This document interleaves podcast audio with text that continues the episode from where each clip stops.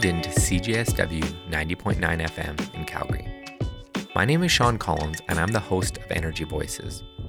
Over the next hour, we're going to explore a number of different topics and discussions in the world of energy. We're going to hear from one of the entrepreneurs I admire most in the field of clean tech entrepreneurship, Joey Hundert.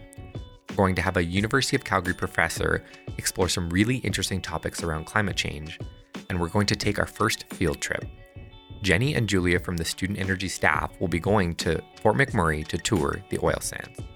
We're also going to leave you with some summertime energy hacks that will provide you with an opportunity to reduce your personal energy consumption in summer in some really fun and innovative ways. We're also pleased to have another essay from Julien Mathonier, one of our key student volunteers based in Europe. Next up on Energy Voices, we're doing an interview with Joey Hundert, who's one of the most inspirational energy entrepreneurs I've come across in my travels. Joey has worked on a variety of different activities focused on how we harness the power of new, clean, and green technologies to evolve our current system. So please join me in welcoming Joey Hundert to the show. Hey there. So, Joey, first off, can you give us a, a quick elevator pitch on, on who you are and what you're working on uh, and, and some of the technologies that you've been a part of uh, and, and seek to develop?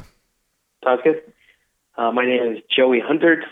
I am, a, I suppose, what you would call a social entrepreneur, hailing from Edmonton, Alberta. I like to launch ventures that have a pretty clear social impact baked right into the product or service.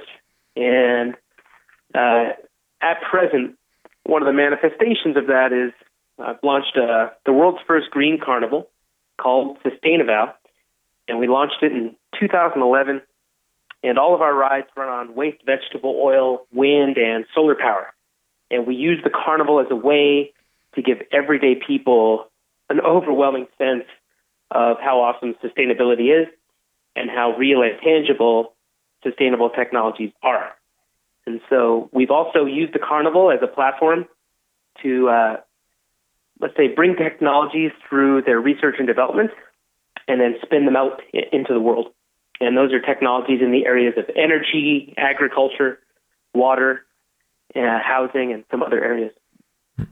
And one of the ventures that you've recently spun up is called Green Grease and seems to be a really interesting take on uh, applying some sort of marketing and uh, actual sort of visible PR to the world of energy, which is something that I feel is, is often missing. So, can you give us a background and an overview of why you decided to start Green Grease and, and what the business model there is? Sounds good. So, Green Grease is a new program within Sustainival that once it grows to a certain size, we will also likely spin that out. The green grease is a new waste vegetable oil upcycling program for the city of Edmonton and expanding out into other regions of Alberta. Now, for the past few years, we have had arrangements with restaurants to take their waste vegetable oil during the times of our carnival such that we can turn it into biodiesel and power up our, our rides on it. However, we're wanting to have more of an ongoing relationship with restaurants and this cool energy product. Um, and we have found a number of ongoing uses for the product. So the Green Grease program works as a collection service. So we have fabricated our own waste vegetable oil collection bins we have trucks, we have pumps, we have staff, and we reach out to restaurants and we let them know that at present their waste vegetable oil is being fed to cattle and we want to feed it to our Ferris wheel. And they seem to like that idea. And we go a little further into it and are able to offer a really tailored level of service that goes above and beyond what they're used to. And then it doesn't cost anything. So they don't actually pay us anything to come and get that oil. So once we have it in our possession, we convert it into biodiesel and we power up the carnival. And we also have a wood recycling operation that uh, we turn construction waste and used pallets into mulches and compost, which is also another piece of Sustainival. And it's a very power hungry process. So now we run that process on the waste vegetable oil that we're collecting from restaurants. And as far as PR goes, it's a very public campaign. So we, we let restaurants know that we're going to tell this story that they're a part of, that they have chosen to work with a small and unconventional service provider versus an established player in the market, which is risky. But by doing so, they're they're actually committing to the environment and sustainability in some way. And we want to tell the story about that. So they get a big badge that goes up on the door or the front window of the restaurant that shows that they're part of the program. We issue a yearly publication on the coolest, greenest restaurants in Edmonton. And we're finding all sorts of cool ways to get the message out that these are the players that are concerned about the environment, doing something about it. Um, and we also make people aware of this conversion process of taking waste vegetable oil and upcycling it into biodiesel to power cool things. And as such, we have a mobile biodiesel process that we take to the biggest festivals in the city, and we convert waste vegetable oil from the concessions right on site and involve people in the production of energy. And we find that this gives people more literacy in energy. It shows them what's possible with pretty simple chemistry and just opens their mind a bit. But we, you know, we've been engaging with thousands and thousands of people per year through an attraction like this, hmm. and that's really. There's a number of ways we're reaching out to the public through this program, and we find that that educational component is really what uh, the impact that we like to create. Mm-hmm. And one of the things that I find so inspiring and admirable about what you've been able to do, Joey, is that you've always started with fun. You you start with the platform of Sustainival and the idea that we can all get behind having fun and doing it in an eco-friendly way, and that that platform has led to so many other things. So the the next question I wanted to ask you was around any sort of lessons you've learned in marketing because I feel like in the energy industry, it's often driven by a lot of the engineers and the scientists that are working on new technologies, and they don't necessarily understand human behavior and human psychology. And so I wanted to pick your brain on the role or the impact you feel that your personality and your approach to this system has been able to have on the success of Sustainival and, and the various technologies. Certainly. You know, I, I'm quite aware of when people learn best. And people learn best when they're having fun and when they feel passionate about something. That's part of the magic of Sustainival is that everybody knows what to do at a carnival. They came to have fun. And when they find out there's this whole other dimension of, of world saving going on, they get really excited. So already the table is set for, for marketing and for, for education, given that the milieu is right. This is now about fun. I think that that shouldn't be lost, and I agree with you. Like that, that is a lot of the power of, of what we do, and it's important to communicate technical subject matter in very tangible ways. It is just all too easy to assume that somebody has any subject matter expertise at all. They mm-hmm. may not have heard any of the terms that we're using. What is a gigajoule? What's a megawatt? What's a, what's a ton of CO2? Like, I find that those of us in the industry are are really bad at remembering that everybody starts at zero. And so part of what we've been able to do at the carnival is, is bring this terminology into relevance. For example, if we want to show somebody their electrical consumption on a yearly basis, we'll show them a pile of coal. This is it right here. This pile of coal is what you consume every year in your energy consumption. Or we'll show them barrels of oil, like actual barrels. This is the physical space, this is the area of the energy that you consume in your car. And we'll also create equivalency. We'll put people on bicycles and have them make enough energy to run a blender, to make a smoothie for themselves, um, or to light up a light bulb. And lighting up a 100 watt light bulb is really hard. And then we'll show them that one light bulb, and then we'll show them a pile of light bulbs um, and, and create equivalencies where think about how much energy it took for you to power that light bulb. Well, here's how many light bulbs there are in an office tower. So we're tr- just trying to bring energy literacy up with really common symbols and attributes. And I think that that is just critical because the more technical we try to go, and, and a lot of people in the industry want to make their point technically because they feel that that's the wild card. Well, we're good now because we've advanced so much that technical mumbo jumbo, et cetera, and nobody understands it, nor do they care. So everything in any any area needs to be brought within common terms, everyday terms, and people have to have a reason to care. And reasons to care come out of storytelling. There has to be a story. There has to be a plot. There have to be characters. Like there's all these common elements to use that I think are just totally lost by the energy industry. Every single ad campaign that I see come out from the usual suspects, which kind of breaks my heart because I know a lot of the technical innovation happening in these companies, and it is mind blowing. But they try to get very technical on people in their ads, and it goes right under or over people's head, or people don't even have a reason to care. And then these companies end up looking out of touch once again. Mm-hmm. Um, and I think it, be, it would serve a lot to bring it back into storytelling and common common reference points. Mm-hmm. And and I think one thing you, we always realize is that it's really hard for people to get passionate about abstract facts. And mm-hmm. so much of the the conversation and energy is around well we need to get the facts out and we need to make sure people understand the facts. And I think we can see from repeated examples in every industry in the world that facts often don't move the equation. It's it's people getting emotionally invested and inspired that really matters. And and I think that you're doing such an amazing job of actually making and creating moments where people can become inspired. Um, Thank you. And so I just want the, the last question I had for you today, Joey, was just to to to ask you about what the future of Sustainival looks like.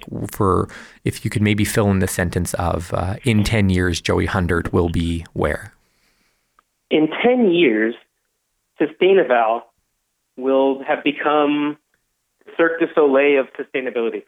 That is our goal.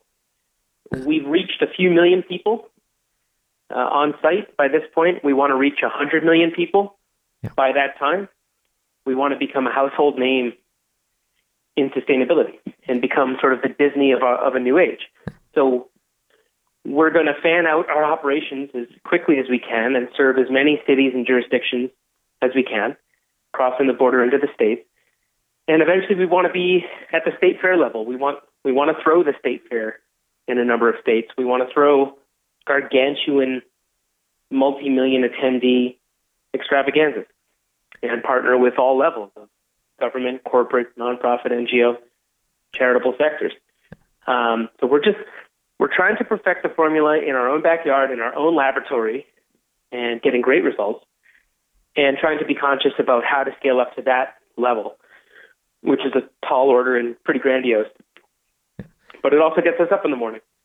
So that's that's really our goal is to become a very common name, become a trusted educator, to have also pervaded the school systems as it relates to educating on sustainability. Um, we're working with a number of different school boards to develop curriculum and to perfect delivery methods and to incorporate carnival rides and education on physics and biology and all that other cool stuff. So that's really it, is to become a very trusted big brand for call it edutainment. I absolutely love the the tagline of the Cirque du Soleil of sustainability. And for any of our listeners that want to participate in Sustainival personally uh, or engage with you further, where what resources can you direct them towards, or, or what events do you have coming up that people can uh, sort of tangibly participate in? Yeah, so we've got a big, big carnival event coming up uh, for the Labor Day weekend in this coming this coming August September in Fort McMurray. We run a four day, really large event, and usually about a quarter of the city turns out. It's a ruckus good time, and we typically have a team of many many volunteers and provide for accommodation. Folks can find us at sustainival.com, uh, which is like the word sustainable and carnival smushed together. S U S T A I N I V A L dot com. And also our Twitter handle is just at sustainival. Hit us up with a tweet, send an email to hello at sustainival dot com. Just get in touch. Facebook, Twitter, our website, whatever, and let us know you want to come out. Perfect. And we'll make sure in our blog and after this radio show to make all those links available so that people can participate if they're interested. Excellent. So that's all the questions I have for you today. And uh, I think I speak on behalf of myself and our whole student network when I just want to encourage you to keep killing it, Joey. I think the, the work that you've been doing uh, is really inspiring to myself personally and to, I think, will be really inspiring to a lot of the, the youth in our network. So thank you for joining us. And, and we'd love to have you back in future to give us some updates on, on how you're tracking towards that progress of being the household name for sustainability. I love it, Sean. Thanks for everything. Cheers. Take care.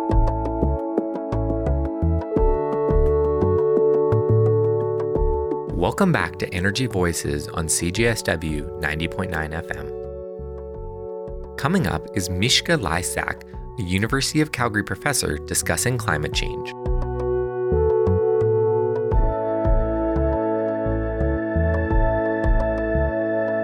Hello, everyone. Welcome to a segment on energy and climate. My name is Kali Taylor, and I'm the Executive Director of Student Energy, and I'm in the studio with Dr. Mishka Lysack. Hi, Dr. Mishka. Hi, how are you? Good. How are you today? Good, thanks. Good. So, as everyone knows, Student Energy likes to approach energy challenges from a systems perspective. And that means that we like to look at the complexity in the conditions around systems and why they are the way that they are. Just like the economy, education, and technology, energy systems will transform as we learn more about their impacts and opportunities. So, today we're going to be talking to Mishka a little bit about some of the trends that we're seeing globally that indicate that an energy transition may be imminent. So, Mishka, you come from energy from a, ver- a bit of a different and interesting lens. Can you tell me a little bit about your background and how you came to be involved in the environmental movement? Well, it goes back actually back to when I was a teenager and my interest in Greenpeace. And at that point, there was the whole thing around protecting the whales. And I had whale posters in my bedroom and everything in, as a teenager. Um, and that continued, but it wasn't certainly a strong passion until more recently when I was um, reading um, a book called. Uh, the Weather Makers by Tim Flannery, who's an Australian scientist. And I was really impacted by reading that book and especially concerned about all the impacts on not only humans, but also other species on the planet and particularly in the Arctic. And I thought, I've got to do something. I, I need to get involved. And at that point, I was coming here to the university to take on a new position and decided that what I would try and do is bring my position, which is in social work, together with a strong environmental awareness and to be involved in in solving some of those problems. And so where do you kind of see those overlaps between the social work and the environmental side? Social work has always had a strong tradition of social justice, advocacy, involvement in the community, public education. And in fact, here at uh, University of Calgary, we even have an international stream, so that it's it's very cosmopolitan. Um, but it, it hasn't had much of an interest in environmental issues until recently, and especially because students, I think, now are quite interested in it. Many of them are struggling with maybe with health concerns or um, are aware of climate change. And so, because of that, there are a lot of people, and myself included, who are now bringing those uh, two areas together into, I think, what's a, a pretty exciting combination. Interesting. It's always great to see this overlap in many domains. Everything truly is interrelated. So, for anyone who's been tackling issues of climate change over the last decade, it's fair to say that it's been a bit of a frustrating time. The COP summit in Copenhagen was a bust. Denial has been running rampant, and particularly in politics and in the US. And there's been a general lack of leadership in moving towards real action. But recently, it seems like there's been a few glimmers of hope and that people may be ready for action. Can you tell me a little bit about any of the changes that you've been seeing and any potential opportunities? There, there are several. I think one is is uh, my sense is that more and more people are aware of climate change, and depending on your age, um, and sometimes where you're located as well, I think there's more buy-in that yes, we have a problem; it's human caused, and that we're actually in a pretty serious situation. I think a lot of people do get that. Um, and I think that's hopeful, and that's been certainly helped along by the scientists in terms of, uh, you know, they've done an extraordinary job in dealing with these really difficult problems in chemistry and physics, and have certainly shown us what we need to do and the reasons why. So that's one piece that's really important. There's a whole environmental side. I think there's another side, which is that we have some alternatives. I mean, it's not just a matter of being against something, we can also be for something else. And the for something else is not just some vague thing of sustainability, but we have a lot of countries and regions that are already taking leadership in terms of changing their economy and especially changing their energy system so that they're based on renewable energy rather than on uh, carbon intensive fossil fuels. Germany, Denmark are certainly the ones that come to mind, but there are a lot of countries doing great work and providing, I think, uh, both leadership, the technology as well, and um, and in, in, putting those pieces together, I think offers some real sense of hope. And then the third piece, and we can come back to each of these, but the mm-hmm. third piece I think is there's also growing concern in the investment community about. Um, about cl- uh, climate change in particular, but also the possibility of stranded assets. So those three things are kind of coming together, which wasn't the case a couple of years ago. And I think more and more people are kind of feeling, ah, maybe there's an opening here. Mm-hmm. There's some possibilities. Let's go for it. We're seeing a convergence. So let's go back to the first one. So you mentioned that people are kind of starting to develop a consciousness almost about the impact that we're having on the planet. Um, I think you had mentioned that there was a Pembina Institute study that came out recently. Can you tell me a little bit about how we're seeing that consciousness develop maybe in data and, and other studies around the world or in Alberta here? Here in Alberta, the study revealed that certainly a good, strong majority of people, I can't remember the exact percentage, I think it was 74%. Uh, but certainly three quarters of the Albertan populations want want the government to take strong action on climate change in some ways that maybe doesn't fit with some of the images that we may have of ourselves, but this polling data is. I mean, no reason to believe that it's uh, untrue. So I think it reveals that there has been some kind of shift, and because of that, I think there there is a possibility that political leadership in Alberta could take their cue from that and begin to act on not only climate change but also start to take some steps like in terms of phasing out coal, starting to be get serious about renewable energy, and also certainly monitoring some of the pollution effects of the oil sands as well. Interesting. And you also mentioned just briefly around it kind of depends on what age you are. Do you think there's a generational uh, component to this consciousness that is it, we're seeing publicly? I think there's not only an age gap, but I think there's also a gender gap. Quite honestly, I think uh, men are less, sometimes less likely to believe in climate change, particularly if they're in the older age group. I think once you get down into the middle and young adults uh, kind of levels, I don't think it probably makes that much difference. But I, my sense is that when I talk to students, they're first confused about why we're talking about environmental issues in social work. but I think very quickly they realize, yes, this, these are things I'm concerned about, and it's great that we can actually talk about it in a social work class. So I think actually young people and young adults are much more aware than sometimes their their parents are. Yeah, we, we certainly see that with student energy. So now on that second one around the, the fact that there are options, it, we, we don't have to just be uh, tied into a, a certain um, type of infrastructure. Can you tell me a little bit about those options um, and, and some of the progress that they've made. Because I think in the past, there's been a lot of uh, naysayers that renewables are too expensive, there's big intermittency issues, those types of things. Can you give a brief overview of some of the, the changes we're seeing there? Well, I can look, uh, tell you about uh, one country which I actually visited last year, which was Germany. I spent about two weeks there and actually went to regions that are already having um, their electricity generated by 100% renewable power. Generally, that means solar, a lot of wind, fair amount of biomass, occasionally some some a bit of hydro. But they're doing extraordinary things. Like, for example, last Mother's Day, so only a couple weeks ago, um, and granted, it was a Sunday and Mother's Day, so maybe energy use was, was down somewhat. But 74% of electricity needs were met by solar alone. And that's pretty astonishing. And that's not an isolated event. There have been these peaks for quite some time. And uh, I think that shows that that there are possibilities of moving forward on in this kind of direction. The other, I think, exciting thing about Germany is they actually have a plan of regions, municipalities becoming not only 100% renewable in their electricity, they're also working, secondly, on heating and cooling, and a little bit further down the road on uh, transportation as well, like looking at electrifying their transportation. Already, there are 9 million Germans who live in areas in Germany that have 100% renewable energy. It's been certified as such.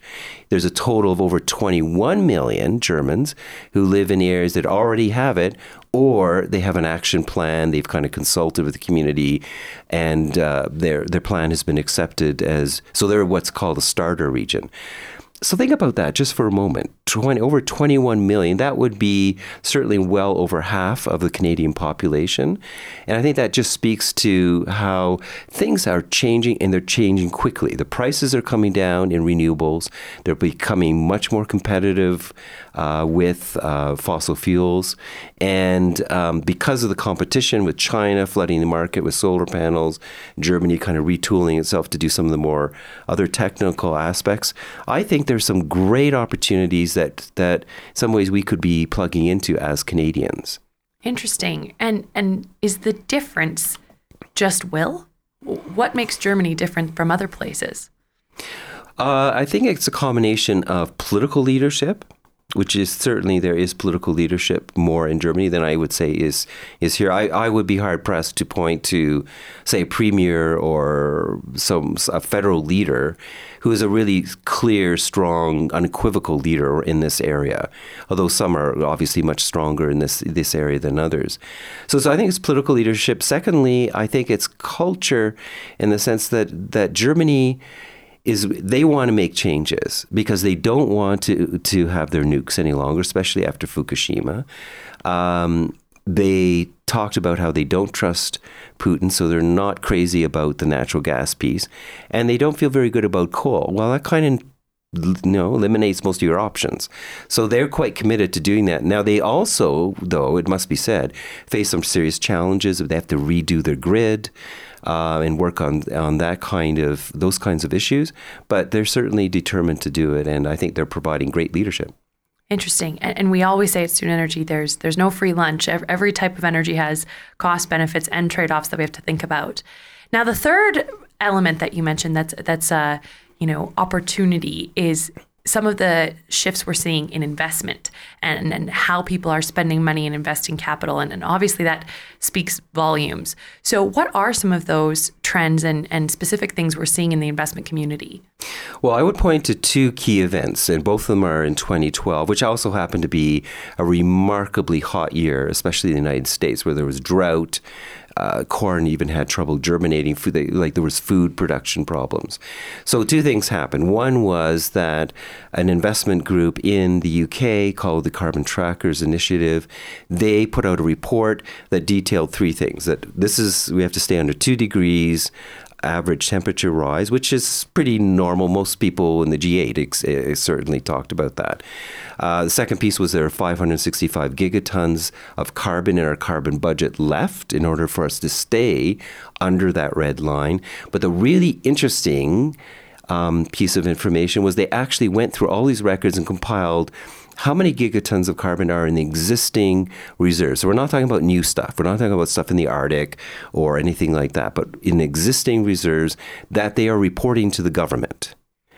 And it's f- almost five times as much as 2795. That means certainly two thirds, if not 80% of all that carbon, coal, oil, and gas has to stay in the ground if we're going to have a planet that's livable. And what that means is the value of those companies is now in serious doubt. And that could have all kinds of ripple effects in the investment community. And so what's happening is all those uh, um, the side of investment community that does the long term investments or of pension funds and so on, they're now starting to ask questions about um, what is the carbon risk of all these investments? And last summer, July 8th, actually, Storebrand, which has $76 billion in assets and it uh, manages funds in, in Norway and Sweden, um, they got rid of 19 companies that they considered to be high risk. 13 coal companies, and I think coal is really on the chopping block for the over the next decade, and six oil companies, some of which were oil sands companies. So that's really significant. We're talking about investors for financial reasons starting to shift away and not just divest or look at moving their assets out of that, but putting them into other things like renewable energy.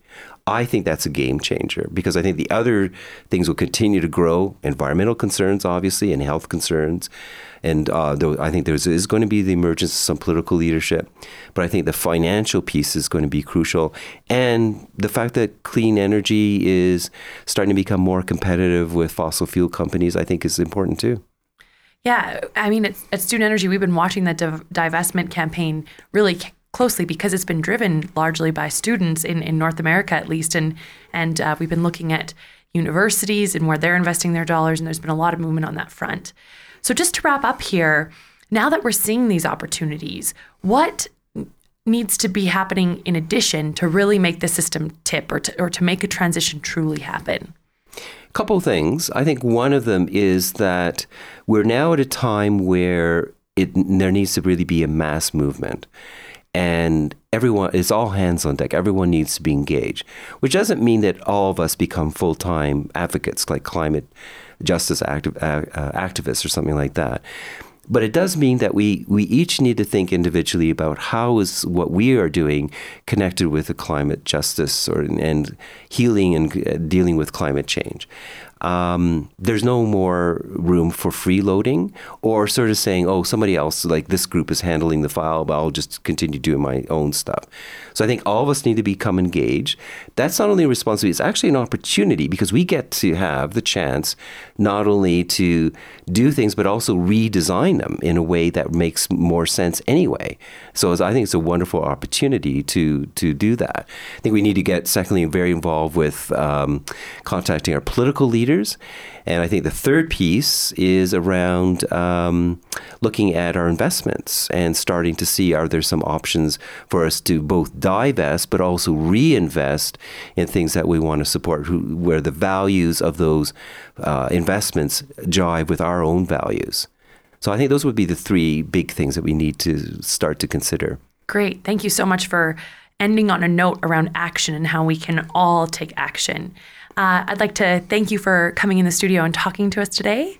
And as always, we will be posting resources that were mentioned in this interview on our blog after the show. Thank you. Thank you.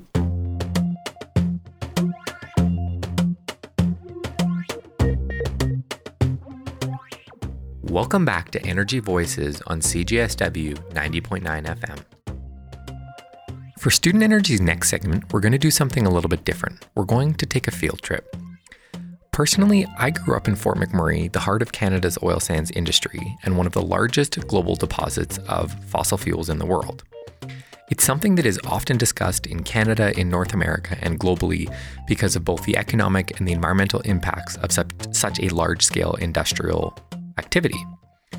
One of the things that I always said in growing up in Fort McMurray and having the conversation about Fort Mac and the oil sands over and over in my lifetime is that it's something that everyone who's concerned about the oil sands issue or has a stake in the oil sands issue should have a first hand account of what it is actually like. It's really easy to have conjecture and to make assumptions when you've never actually seen a resource or seen the actual physical locations in person. And so, what we wanted to do with this segment was to take a field trip and to send Jenny Matchett and Julia Kavuma, two Student Energy staff members who had never visited the oil sands, to tour what they were like. Fasten your seatbelts because Jenny and Julia are about to take you on a tour of the Fort McMurray oil sands. So, Student Energy is about to take off on the Suncor jet up to Fort McMurray for the day. It is 5:33 a.m. bright and early. We're it's not bright. the opposite of bright. Julia, how are you feeling about this tour? Oh, I am so excited, Jenny. So exciting. I can hear the plane. It's just warming up. It just fueled up. So I think they're just checking it before before we before they load the passengers, I can see the pilots in the cockpit doing their initial check-ins, I guess. What she means to say is the jet is purring. After one hour flight, Jenny and Julia touched down in Fort McMurray at 7 a.m. They immediately headed to Suncor's Millennium Extraction Mine, which is located about 30 kilometers from the airport. They arrived in time for the 8 a.m. shift change, which meant that they were able to witness a flood of buses leaving the site. One of the stats that we were quoted when my family first moved to Fort McMurray in 1997 was that diversified transportation had more buses than the entire city of Edmonton public transit system combined, which is a staggering testament to the fact of the sheer infrastructure required to move the number of human beings required to service and operate the oil sands plants. The first item on the agenda is for Kaylin from Suncor to describe the heavy haul trucks that transport the oil sands product. All right, so just tell us where we are right now and talk to me about that aggressively huge piece of equipment. So we're currently in the um, what we call the truck shop, um, the mine equipment maintenance shop. So this is where all the heavy hauler maintenance is done on site. The truck that you're looking at right now is a Komatsu um, heavy hauler, and the Komatsus are diesel electric, so they have an electric motor that helps run the wheels, kind of like a locomotive. And this one is the one that we're looking at right now would carry about 300 to 350 tons of um, oil sands or product.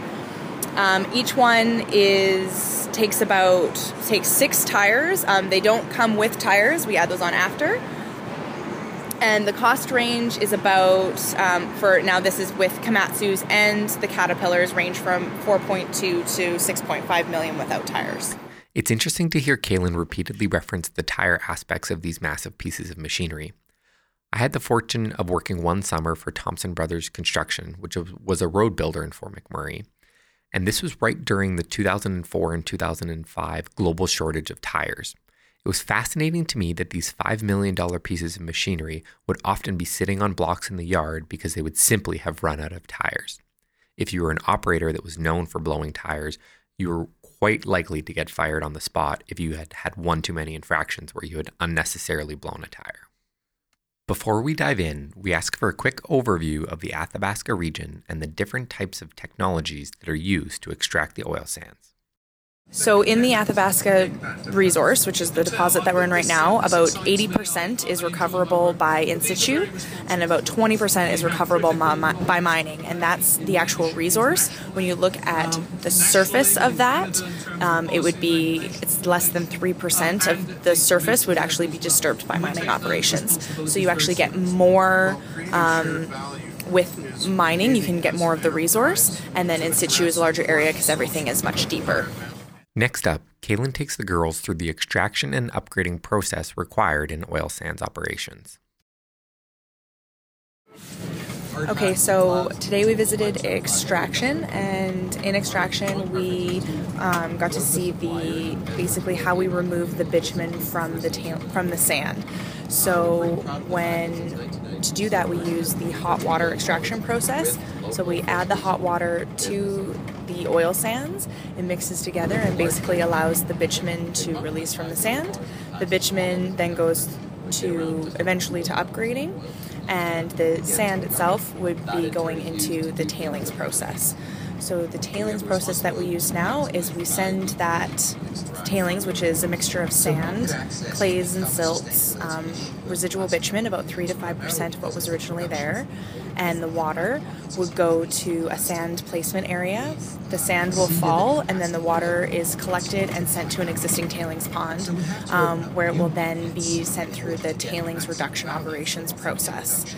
Um, with that process, we remove a layer that's called mature fine tails, which is basically the clays holding onto the water.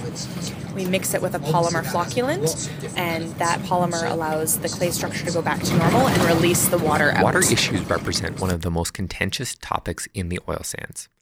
The usage of water from both fresh and saline sources is something that is heavily criticized. The other challenge is that the tailings ponds are open to the elements and have residual bitumen in them.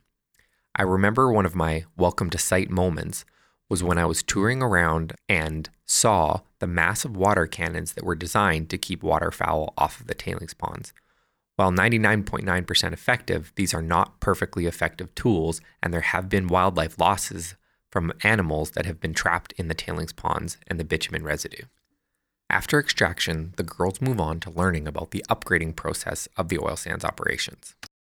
Um, so here at the upgrader, what we do is, if you think of upgrading, think of it as you're rem- removing the oh, you're removing the products. Um, you're adding heat and pressure to remove them from each other, so you get the products that you want.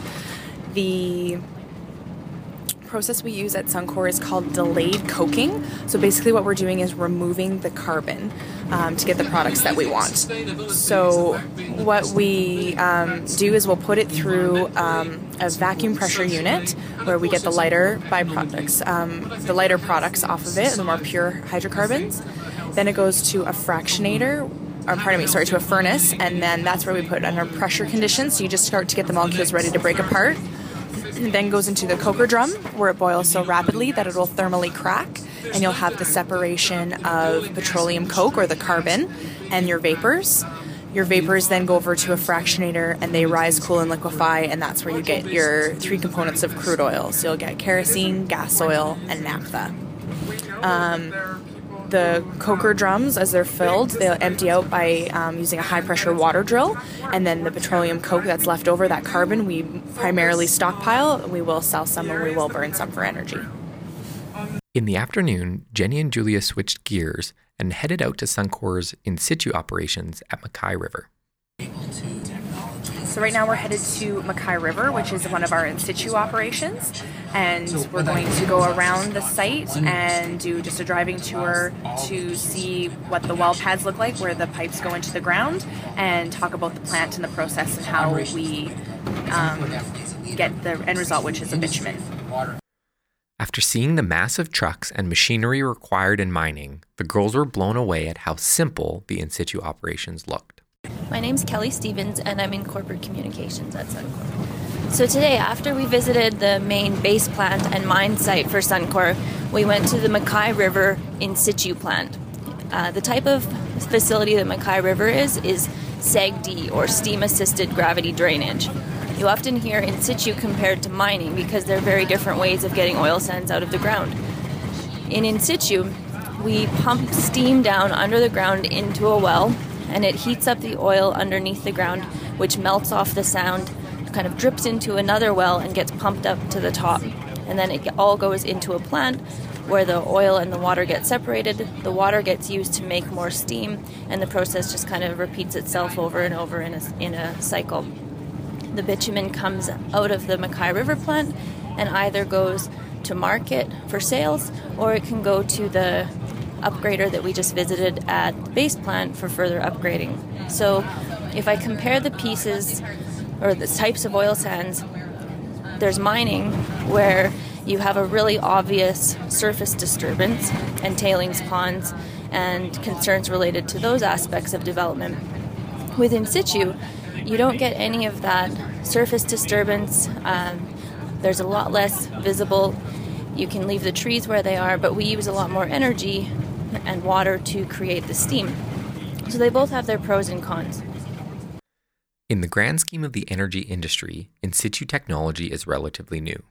Here, Kelly also describes to us some of the future oriented technologies that they're looking at using in oil sands extraction. In situ has really only existed for the last little over a decade. MacKay River, where we visited today, is the first operating plant and Firebag, Suncor's other and bigger in situ facility, was the second. So this is still very much in the early stages of development, and we're constantly looking at new ways to do in situ. So if you think of in situ meaning in place, it means we're developing the bitumen in place underground where it's found. Um, there's other ways to extract it. So, for example, we're looking at technologies that could heat up the oil using electric radio waves, so no water. We're looking at adding a solvent so that we can use less steam, which would lessen our energy use and our water use. And there are a few other technologies that we're looking at as well. One of the largest challenges with in situ technologies is the sheer intensity of water and electricity used to produce the steam required for the operations. Here, Kelly describes the cogeneration plant that Suncor uses to offset some of this electricity usage themselves. So people ask where the steam comes from, and one of the answers to that question at both MacKay River and Firebag is through the use of a cogeneration plant that creates the electricity that we need to make the steam. What's neat about it is that we can sell the excess electricity, which is essentially coming from natural gas fired plant, we can sell that to the power grid. So at both MacKay River and Firebag, we need far less electricity than the cogeneration units actually create. So we actually sell quite a lot of power back to the electricity grid in Alberta, which means that we're displacing some of the coal fired electricity with natural gas fired electricity. After touring the in situ facility, Jenny and Julia returned home. In talking to them about the trip, they were both blown away at the size, scope, and scale of the entire operations. From the machinery to the infrastructure required, nothing is done small in Fort McMurray. I encourage anyone that is interested to take the time to make a trip up to Fort McMurray and see the oil sands operations with their own eyes. It is something that is shaping not only Canadian, but global geopolitics around oil, and is something that is a contentious topic in Canada and around the world. We encourage everyone to become more educated on these sorts of topics and to develop some firsthand knowledge and firsthand perspectives on what the realities and challenges of these operations truly are. We wanted to thank Suncor Energy for giving us this opportunity to have an open and honest look at the oil sands.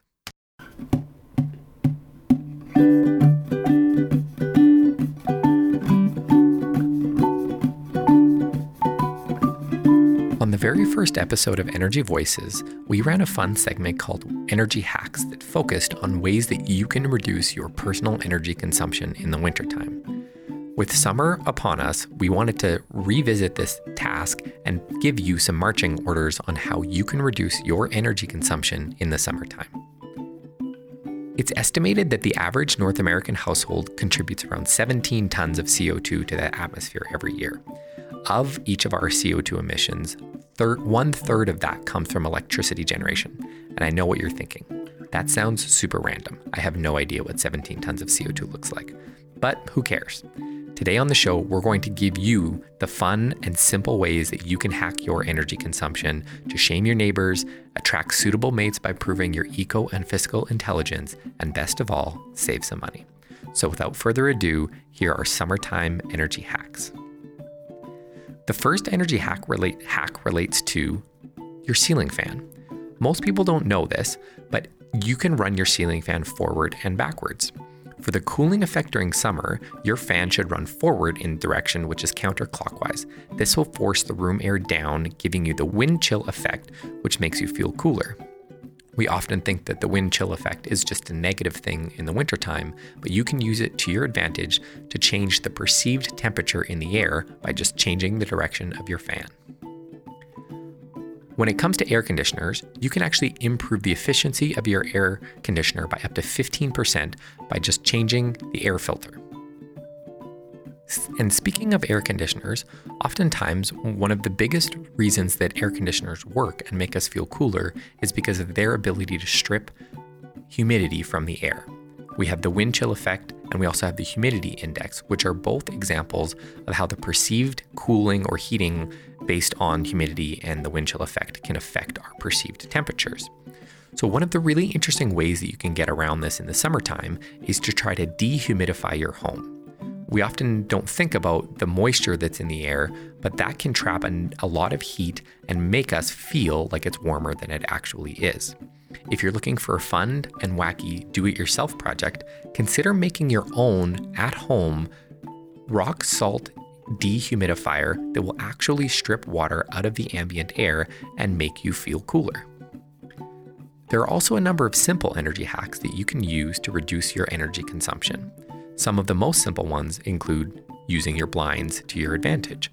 When you leave for work in the morning, make sure your blinds are shuttered or shuttered so that no passive solar is heating your home during the day. And when you get home, make sure to lift your blinds and open windows in the front and the back of the house. Opening one window is ineffective because there's nowhere for that airflow to go, so make sure to open at least two windows, ideally on opposite sides of your house, so you can create your own mini weather patterns, and again, take advantage of the wind chill effect of the wind speed traveling over your body. In the summertime, we all hate using the oven, and make sure to commit to owning and using a barbecue or some sort of outdoor cooking device so that you can avoid unnecessarily heating your home to then cool it with an air conditioner or with a fan. We've also coined the term solar dryer, which is really just the fact that there's no need in the summertime for you to be using a dryer. Hang dry your clothes on a line outside and take advantage of the fact that the sun will dry your clothes without releasing any waste exhaust heat into your home. If you're looking for the most efficient way to cook, the microwave is your best friend. The microwave is the most energy efficient means of cooking food as it releases no waste heat and doesn't require a significant period of time to heat up. Switching gears, there's also a number of projects you can do to reduce your energy consumption in the summer without focusing on food. One of the easiest ways you can improve the envelope of your home is to buy some caulking and to go around your home on the exterior and in the attic and to fill any cracks or holes that you come across. The envelope of your home is how contained it is, as in the wintertime, a solid envelope will keep heat in, and in the summertime, it will keep heat out. In a similar thread, if you're also looking to improve the efficiency of your home, you should really consider re insulating your home, or in older homes, insulating in the attic for the first time. This has the ability to save up to $300 in many homes because of the increase in the overall insulation of that home.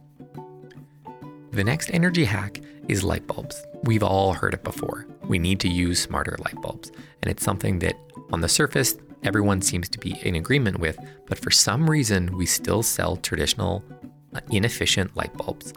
This is the biggest slam dunk opportunity that exists in the world of energy efficiency, where you immediately drastically reduce your electricity consumption per light bulb, and over the lifetime of that light bulb, have a significant cost savings and make money by transitioning. It does not make sense for you to not go out this weekend and transition all of your light bulbs towards CFLs or LEDs. And the last energy hack we have is around the concept of phantom energy. You might hear that term and be a little curious as to what phantom energy is, and it's something that's not often talked about in the world of energy. All around your home, you have devices and appliances that are constantly plugged in, and they suck what is called phantom energy, often to just keep the little LED display clock on the coffee maker or to have the on light on the Xbox working. It actually requires a small amount of electricity. So even in the time you've been listening to this radio show, you're losing one penny at a time from all of this phantom energy that is just waiting for you to turn that device on. Be intelligent and go around your home once every six months and unplug any appliances you have plugged in. As soon as you need to use them again, plug them in. Try to remember to unplug them when they're not in use, but at least if you make the rounds, you'll make sure that any of those appliances that you're not using on a day to day basis aren't costing you phantom energy. That brings us to a close on energy hacks for summer. Energy Hacks is themed primarily around energy efficiency and is a subject that is talked about often, but very few people truly understand the importance. When you save an electron of energy by turning off unnecessary appliances, switching to compact fluorescent light bulbs, or subscribing to any of the previous energy hacks we had described, you're not just saving that one electron of electricity. There are many estimates that for every 1 unit of energy we save in the home, that that saves 3 units of energy in the ground. If you think about the fact that we often dig up coal, combust it in massive power plants and transmit that over sometimes hundreds of kilometers, there are huge combustion, conversion, and efficiency losses. So, to get that one unit of electricity in our home, we've actually had to create three units of electricity in a power plant. That should be a motivating factor for you because when you reduce even one kilowatt of power, you're actually helping reduce three kilowatts of power from the electricity grid. We hope you've enjoyed Energy Hacks, and if you have any suggestions of your own, please use hashtag Energy Voices to share them with our audience.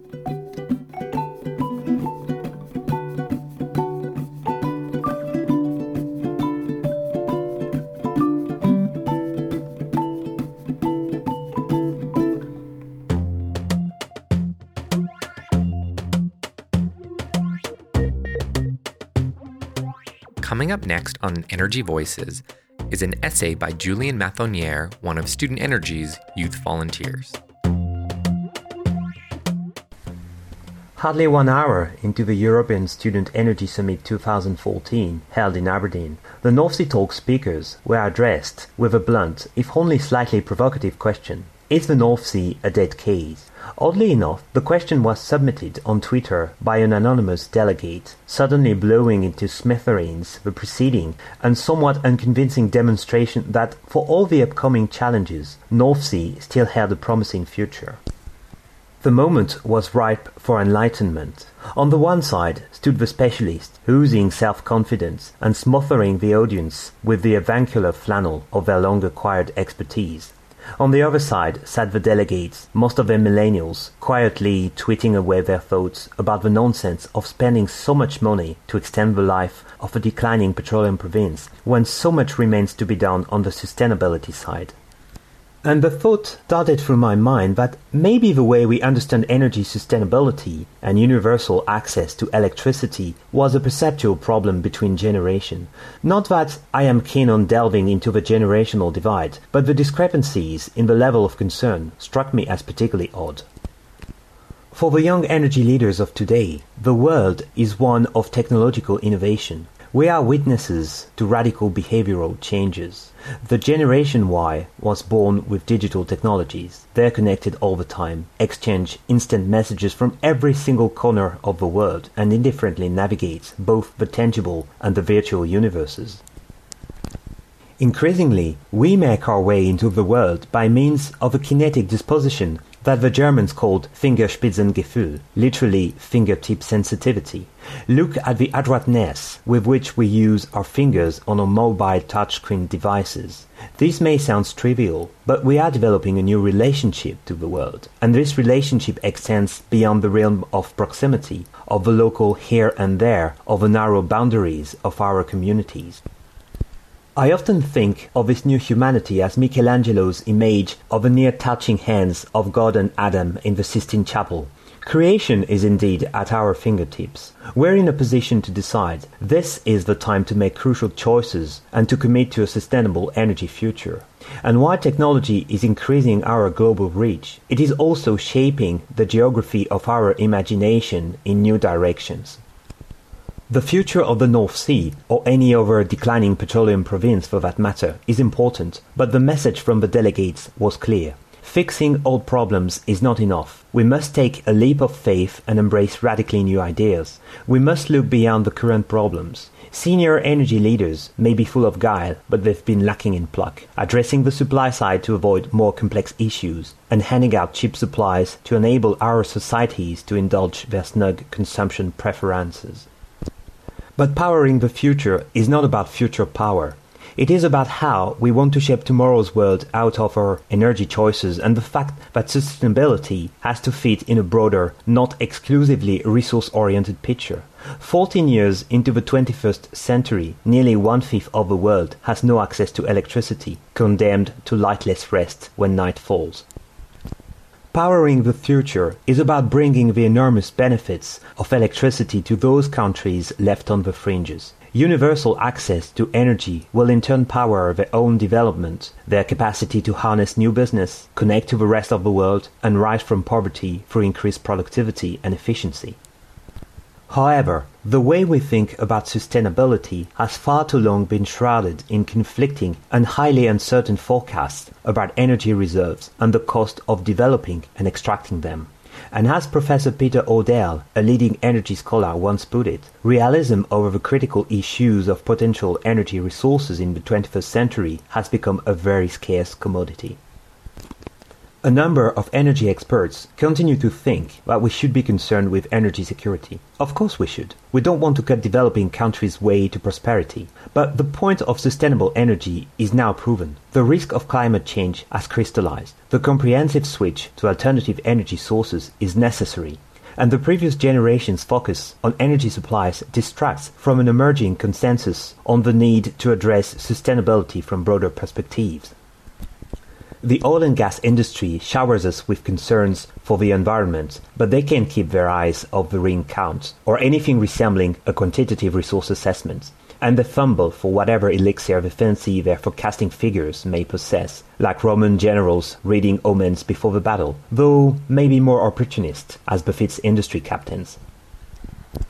Enhanced oil recovery, carbon capture and storage, marginal field development are all fascinating technologies, but they merely target an already diseased and condemned resource. They are itching to lure the business back to declining regions, but they will doubtfully stave off the impending resource scarcity of a growing demand for cleaner sources of energy.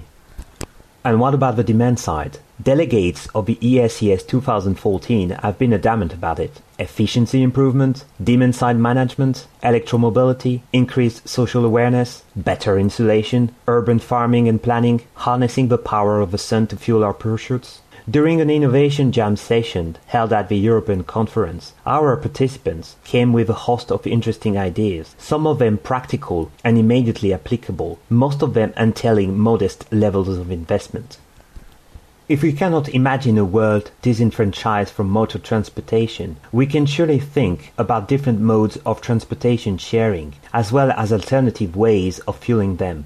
Individual transportation, after all, is an ill wind that has blown nobody good. Endless commuting times, metastasizing suburban dwellings, and city centers where pedestrians are increasingly unwelcome. We often sit in our powerful cars thinking of how convenient they are to access all those remote places, hardly conscious of the incredible paradox that by increasing global proximity through transportation, we have gradually destroyed the benefits of local proximity.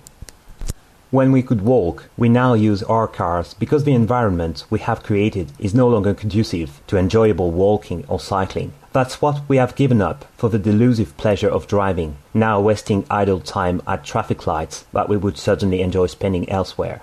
Yet, I believe in the capacity of young energy leaders to change course. I believe in their ability to challenge common wisdom and show that true belief and dogged commitment can infect a resistant energy industry. Like my anonymous delegates' proverbial questions about the North Sea, information and technology now spread too fast to enable energy pundits to cling to their old beliefs. And change will come from our increasing ability to criticize the choices that are all too often being made for us. Change will come from a better understanding and knowledge of energy issues, from better energy literacy, and from the willingness and capacity to bring it to the people around us.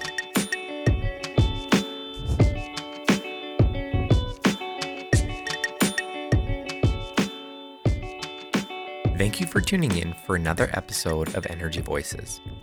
Energy Voices is produced by Sean Collins and Mark Affeld, with contributions from Julia Kavuma, Jennifer Matchett, and Julian Mathonier. You can download previous episodes of Energy Voices by visiting bit.ly slash energyvoices or by looking on the front page of cjsw.com.